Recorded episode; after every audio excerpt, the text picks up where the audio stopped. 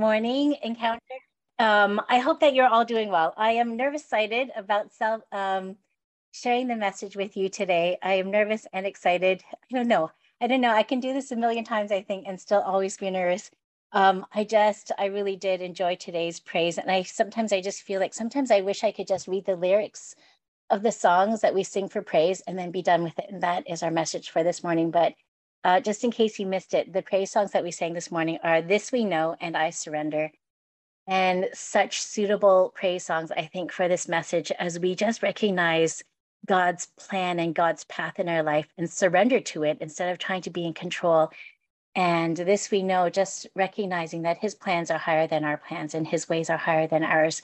And so we are continuing on with our um, using the Exodus story as we move through a sermon series, as Pastor Jen has mentioned, um, titled Help My Unbelief. And I hope that the Exodus story has now moved from being maybe uh, for some of you the wall art or the blue bin uh, status in your life to something a little bit more important as we move through the Exodus story. But we have been talking about those moments in our life where we doubt God's presence, his character, his promise, and his plan. And as I begin, as we begin, I just want to take, I just want us to take a moment to think about those help my unbelief moments in your life, those crises of, of belief events in your life, those circumstances in your life that cause you to doubt. And what are those times for you? Maybe it is when your grades are not doing so well so you're get so you getting into your desired program or your desired school looks more and more like a dream rather than a reality. Or maybe those times for you are like when a family member is sick or the relationships that you are in are not going so well, or when your work or your plan isn't going to what you were expected, what you were expecting. These moments causing your faith in God to get shaky, causing you to question and ask questions like, God, where are you? Can I trust you? Isn't there someone who can help me? What is going on? Didn't you tell me to do this? And did I misunderstand where you are leading me? Groaning under the weight of it all, feeling stuck and alone. Um, in this sermon series, it is just meant to be a reminder, whether you need to be reminded today or you will need to store this message for later. God's sermon series, this sermon series is a reminder of God's presence, God's path, and God's promise in your life. And so last week's sermon, um, we talked about those crises of belief moments, those help my unbelief moments of our lives that cause us to question God, his faithfulness, and is he really, really who he is? In a sermon titled Taste and See, the Lord is good, and he really is good. Um, we were reminded of God's presence in our life, that God is Emmanuel. He is always with you. And a scripture passage that I keep so dear to my heart and so near to my heart is Hebrews 13 5, which says, Never will I leave you, never will I forsake you. That God is initiating a relationship with you. He will even go to the far side of the wilderness to meet you. He will meet you where you are. God is inviting us to join join with him in his plan. And lastly, God is the holy, powerful I am. He is different to any other God. He is relational, he is approachable, he is all powerful, and he is unexplainable. So, this week, we are going to be looking at the journey part of the Exodus story as the Israelites are walking through the wilderness. And here you may recall from Children's Church, if you attended when you were younger, soon after the 10th and final plague, the death of the firstborn Egyptian sons, Pharaoh allowed the Israelites to go worship God in the wilderness. But as they are leaving, Pharaoh sees them in the wilderness and he changes his mind. He pursues the Israelites and stuck between the Red Sea and the pursuing bloodthirsty Egyptians, the Israelites cry out to God. And so in Exodus 14, Moses is told by God to raise his staff, to stretch out his hand over the sea, and to divide the water so that the Israelites can go through on dry ground.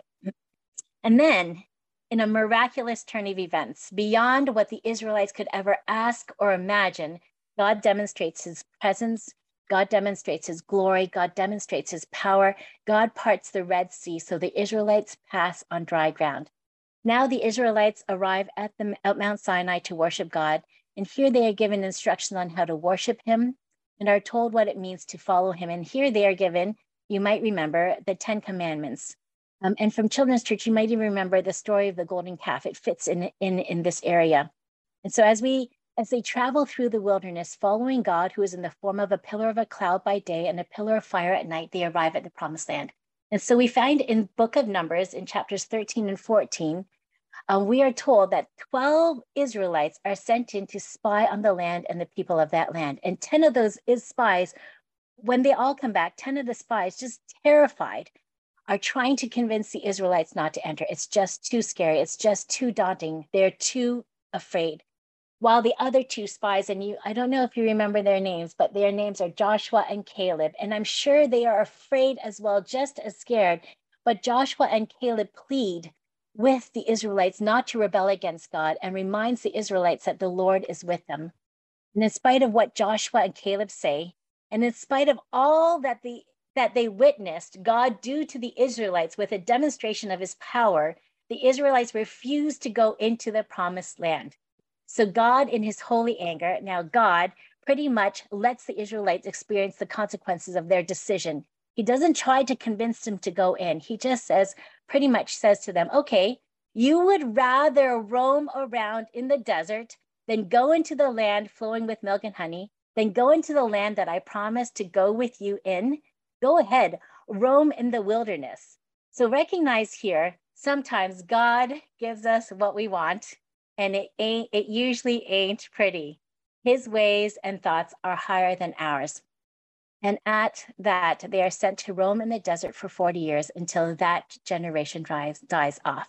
Now, this would take us to our scripture reading for today, but I'm going to change it up a bit because there are multiple passages, and because it skips around in the Bible, we will just read them together as the sermon continues. And so, as we continue, we've come to a part in the Exodus story where the Israelites are now on the journey, the walk through the wilderness. And to the people looking from the outside, it looks like the Israelites are just randomly going through the wilderness without any direction, without any plan, and definitely with no path. And yet they were on a path. They were on God's path, with God's plan, with God's direction. And I'm reminded of a scripture passage taken from Isaiah chapter 55, verses 8 and 9. And it says this For my thoughts are not your thoughts Neither are your ways my ways, declares the Lord. And we just sang this in This We Know. As the heavens are higher than the earth, so are my ways higher than your ways, and my thoughts than your thoughts. And so the sermon title for today's message is His Ways and Thoughts Are Higher. Um, doing during those uh, help my unbelief moments of your life, remember as Christ followers, when it looks like you're moving aimlessly, wandering around, and you feel like asking God, what am I doing here? Uh, remember, his ways and his thoughts are higher than yours. I remember, and I'm going to be aging myself a little bit here, but I remember in er, um, the early days of the GPS, when maps and personal GPS devices first came out, um, I remember hearing stories about how some people were so dedicated to following the directions given by the GPS, how some people trusted their GPS so much that they followed it anywhere. Um, there is a fun clip from The Office. I don't know how many of you re- watch The Office, but I was just killing myself laughing. But uh, where Steve Carell's character Mike is just yelling at the top of his lungs, "The machine knows where it's going. The machine knows where it's going," and all the while, he makes a turn and he turns right into a lake. I don't know how he says these things with such a straight face, but he's just so funny about this. Um, but there's there are actually real life stories, stories after stories of people following their GPS so religiously that they find themselves in the most challenging situations. It is unbelievable what people would do. So in nine, uh, 2009, the story goes Robert Jones' reliance on his satellite navigation system nearly got the best of him when he was driving in West Yorkshire, England. The road began to steepen and narrow, but he still plugged on it kept insisting the path was a road, he later explained, so I just trusted it. Jones only realized how wrong he was when his car bumped up against a thin wire fence just inches from a 100 foot drop. He managed to get out safely, but the car remained balanced on the edge. It took the recovery team nine hours to haul the car away, and Jones was given a court citation for driving without care and attention. And so I remember my own GPS stories, and I wonder if you have your own GPS stories. Maybe by the time you guys were using GPS, they've worked out all the kinks. um, but I was on my way to my cousin's wedding. Kathy was just two years old. I was very pregnant with Evan, and my sister was sitting in the passenger side. We punched in the address into the system and we were on our way. And then one and a half hours later, now late for the wedding, we were we would be lucky if we even made it for dinner. I called my dad, and he's the human map. He gave us the right directions and set us on the right path. And so I was so dedicated to following these directions, so convinced that we were headed in the right direction. I didn't know we were lost. Uh, we kept uh, until we were we kept being rerouted, and then until it was too late. The wedding venue was actually an easy 30 minutes north of where I live. Uh, meanwhile, the GPS took us one and a half hours on the other side of the city. So in my life, I have followed my inner GPS, and I'm going to call that my inner PS so many times. There are times that I kept following a particular path, thinking I was on the right path, heading in the right direction, whether or not it was a decision about school, a decision about who I dated, a decision with the work, and many of these decisions, of course, were based on ease, comfort, and security. I pursued my own plans, my own path, not looking to God, not looking to where He is or where He is leading and directing, trusting my own self, only to find myself making wrong turns and new turns, backtracking and retra- um, rerouting. Does this sound familiar to any of you? Finally, in my time of need, lost, and in a help my unbelief heart condition, where only because I was in a desperate place, where now only my only choice is God, I called on my heavenly dad. Nowadays, I just wait on the Lord for direction, for his plans and for his path. His ways and thoughts are higher than mine. So I wonder, what, or rather, whose GPS are you following? Are you following your inner positioning system or are you following the so called global or cultural GPS, listening and following only what society and culture says is right? Or are you following God's positioning system? And I love how that God's positioning system actually is GPS as well. I was actually quite uh, like pleasantly happy about that. And so, what is God's PS? How do you know whether or not you're following God's PS or you're own inner PS or society's PS. And as we look at the Israelite story, while we're walking, while they're walking through the wilderness, we can learn several things about God's PS. We can learn several things about God's path and God's plan. So let's take a look. The first thing we see is that God's path is treacherous. God's path is full of challenges and hardships. And so this is almost deceiving to me because I am tempted to assume that because it is God's path and because it is God's plan, that because it is God's peace, we he would make it easier for me. Him being the Almighty God and all, and him being the one who sent me on that mission, that he would make it easier, but that is not the case. And we see from the Exodus story, from the Israelites' walk in the wilderness, they faced challenge after challenge, starting with the Red Sea. God told them they would go and worship him at Mount Sinai, but because of the enemy, the Israelites found themselves stuck between a rock and a hard place. And they sarcastically cry out to Moses. In verse Exodus 14, verse 11, it says, They said to Moses, Was it because there are no graves in Egypt that you brought us out to die, to the desert to die? What have you done to us by bringing us out, uh, out of Egypt? Man, have you ever felt that way? God, didn't you tell me to go only to have me make a fool of myself and embarrass myself? Or God, didn't you tell me to go? And I just feel so exasperated. You sent me only to face, only to have me face the most difficult time of my life. And then we see in Deuteronomy chapter 8, verse 15, we are told about the natural challenges and hardships of living in the wilderness, that the wilderness was vast and dreadful, that it was thirsty and a waterless place, that it had venomous snakes and scorpions every day they were living with and facing the natural challenges that came with the territory. So not only is God's path hard and challenging, treacherous, because they were stuck between a rock and a hard place as they faced their enemies, and then because of the natural living conditions of being in the wilderness. But it is also a hard and challenging place because God used the wilderness as a place of discipline. And so Deuteronomy chapter 8, verses 2 to 5, it says, Deuteronomy chapter 8, verses 2 to 5, it says, Remember how the Lord your God led you all the way in the wilderness these 40 years to humble and test you in order to know what was in your heart, whether or not you would keep his commands. He humbled you, causing you to hunger, and then feeding you with manna, which neither you nor your ancestor has known, to teach you that man does not live on bread alone, but on every word that comes from the mouth of the Lord. Your clothes did not wear out, and your feet did not swell during these 40 years. Know then in your heart that as a man disciplines his son, so the Lord your God disciplines you.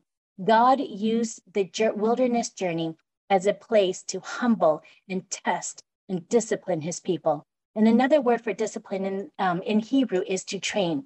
The wilderness was the Israelites' training grounds, a place to unlearn what they learned as slaves, and then to train them to learn what it means to trust and have faith and surrender to God. Some of you may know this already, but as a reminder, I think many mm-hmm. of us think that because God said go, that the path is going to be easy, that the path has been smoothed out and that it's going to be without challenges. And all the valleys and the peaks have been filled in to make it an easy, even ground to walk on. But know this when God told you to go as a follower of Christ, God, when mm-hmm. God told you to go to that school or to take that career, it didn't mean that all of a sudden life was going to get easier. You'd pass all of your tests and exams, or that you'd be climbing the corporate ladder with no problem. When God told you to go and become a parent, it didn't mean that there would be no bumps in the road, that you would have perfect angels, that they would never become sick, or they'd never lie to you, or they'd never give you sass. I wish that were true, but it's not. But when mm-hmm. God told you also to marry that person, it didn't mean that it was going to be storm free. But because of the hardships and challenges, we become disillusioned, facing my help my unbelief moments, believing and thinking this is not the way it's supposed to be, thinking this is unfair, God, second guessing the plan that you are following, thinking maybe you heard wrong, or maybe God is a fraud. And this is the place where some people stop believing God. But remember, God never promised no storms. Remember, God never promised an easier life. I know I've definitely been there, at times only desperately clinging to the thinnest thread to the truths found in the Bible. Brothers and sisters in Christ, we may not always understand God's path or God's plan. The challenges and the hardships can leave you wondering, as it has me many times, what in the world is going on? Why is this happening to me? Confessing to God, I don't know if I can take any more of this. You follow God's path only to find that you are stuck between a rock and a hard place, fighting off the enemy. You follow God's path only to be facing the natural challenges and the hardships of this broken world, facing dry, thirsty seasons in life, which is natural because we are at this moment traveling in the wilderness where we haven't yet arrived at the promised land. But First Peter chapter 4, verses 12 to 13, reminds us, and I'm going to be reading from the NLT, but it reminds us, dear friends, don't be surprised at the fiery cha- um, trials you are going through as if something strange were happening to you. Don't be surprised at the fiery ch- trials you are going through as if something strange were happening to you. Instead, be very glad, for these trials make you partners with Christ in his suffering. Remember, in your help my unbelief moments in life, moments where you're tired and worn out by the challenges of the path that you're on. Remember, the path is treacherous. You are traveling in the wilderness. The Exodus story is our story. His ways and thoughts are higher than ours. And so, moving on, the second thing that we can learn from the Exodus story about God's path is to keep God in the center. So, the first thing is the first thing that we learn from the Israelites' walk through the wilderness is the path is treacherous. It is full of challenges and hardships. And the second thing we learn is that we need to keep God in the center, in the center of our lives, in the center of our view. Numbers chapter 2, verse 17 reminds us Then the tent of meeting and the camp of the Levites will set out in the middle of the camps. They will set out in the same order as they encamp, each in their own place under their standard. And so, okay, so, in order to understand about keeping God in the center, there are several things you need to know and understand about the Israelites. so, we, as we already know, there are 12 tribes in Israel. And as the Israelites move through the wilderness, they are instructed to move together within their tribes. And each tribe, you can read about this in Numbers chapter two, but each tribe was given a specific place to stand and to march and to walk and camp with respect to all the other tribes. And as it turns out, the layer of the tribes, the layout of the tribes with, was in the form of a cross. And at the very center of all the tribes, at the very center of the cross was God's dwelling place, was God's tabernacle. The tabernacle was the place where God dwelled. He was there in the form of a cloud by day and a pillar of fire at night. And whenever the cloud or the fire lifted from the tabernacle, that was a sign to the Israelites that it was time to pack up and move. God's dwelling place was in the center of his people. And so throughout the day in the wilderness walk, God's people would look to the center. Throughout the day in the dry, challenging wilderness, God's people would look to God. Throughout the day, God's people would focus on Him. God's people would be conscious and aware of His presence. Throughout the day in the dry, challenging, difficult wilderness, God's people was attentive to God's leading, depending on Him for their survival. He was their God's PS. And I'd like to challenge you to think about and consider how often during the day, as you walk in this life, the wilderness journey, do you look to God? And I'm not trying to point fingers and I'm not trying to make you feel guilty or feel ashamed, but I, I want to help you reflect. I wonder how often during the day do you focus on God and are conscious of his presence? I wonder how often during the day are you attentive to God's leading, depending on him for your survival? Are you following your own inner PS or the cultural PS, or are you following God's PS? Brothers and sisters in Christ, the message here is just, it's just plain and simple. God needs to dwell in the center of your life. Your life depends on it. Instead of having God live in the back pocket like your cell phone, only to be pulled out when you need it. That during this walk in the wilderness, we need to be attentive to God for our survival. Only He knows when it is best to move and when it is best to stay. His ways and thoughts are higher than ours. So we can actually take this even further. You see, each Israelite, each person was responsible for being attentive to the cloud and the fire. Each person was responsible for being mindful of the movement of God. I don't think they had a bell saying, okay, everybody, God's cloud myth lifted up. It's time to move on each person was responsible for being attentive.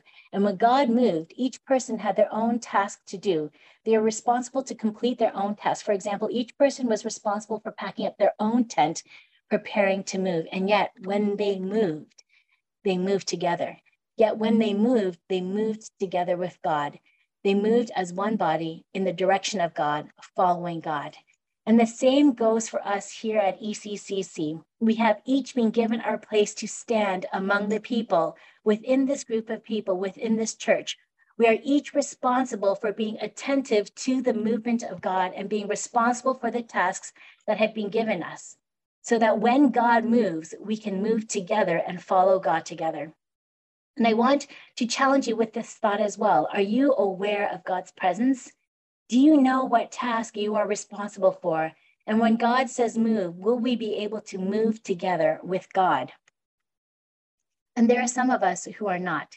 Some of us who do not look to God throughout the day. And, and I'm guilty of this too. So definitely do not feel like you're the only one in this camp. But some of us who are not aware of God's presence and where He's leading and guiding. Um, I am not pointing fingers again, and I don't mean to, I don't know who you are in this crowd, um, but maybe you are in the help my unbelief heart condition, in that you are skeptical to whether God is actually moving or leading, or indifferent to the fact that He is calling you, indifferent to the fact that He's inviting you to His plan, indifferent to the fact that He has given you a responsibility. And if you are, pray to God, cry out to God.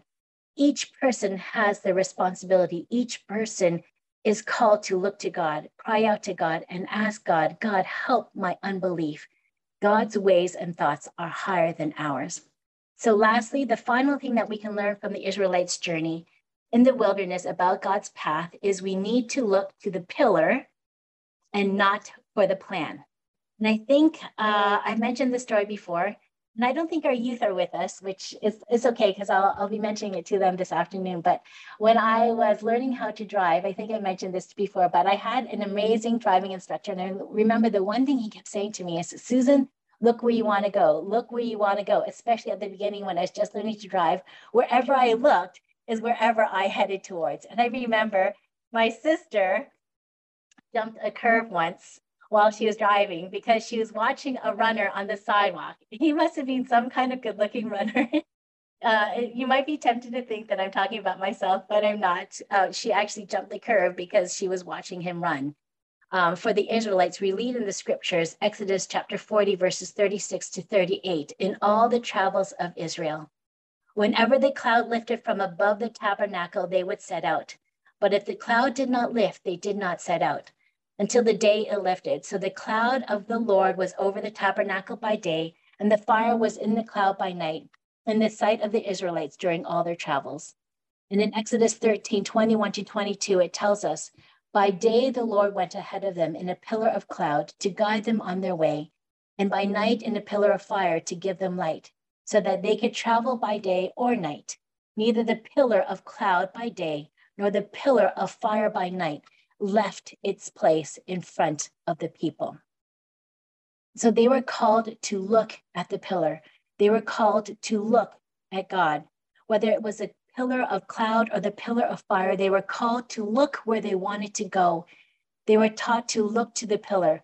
Whenever the cloud lifted or whenever the fire lifted, they would set out. They'd pack up camp and move.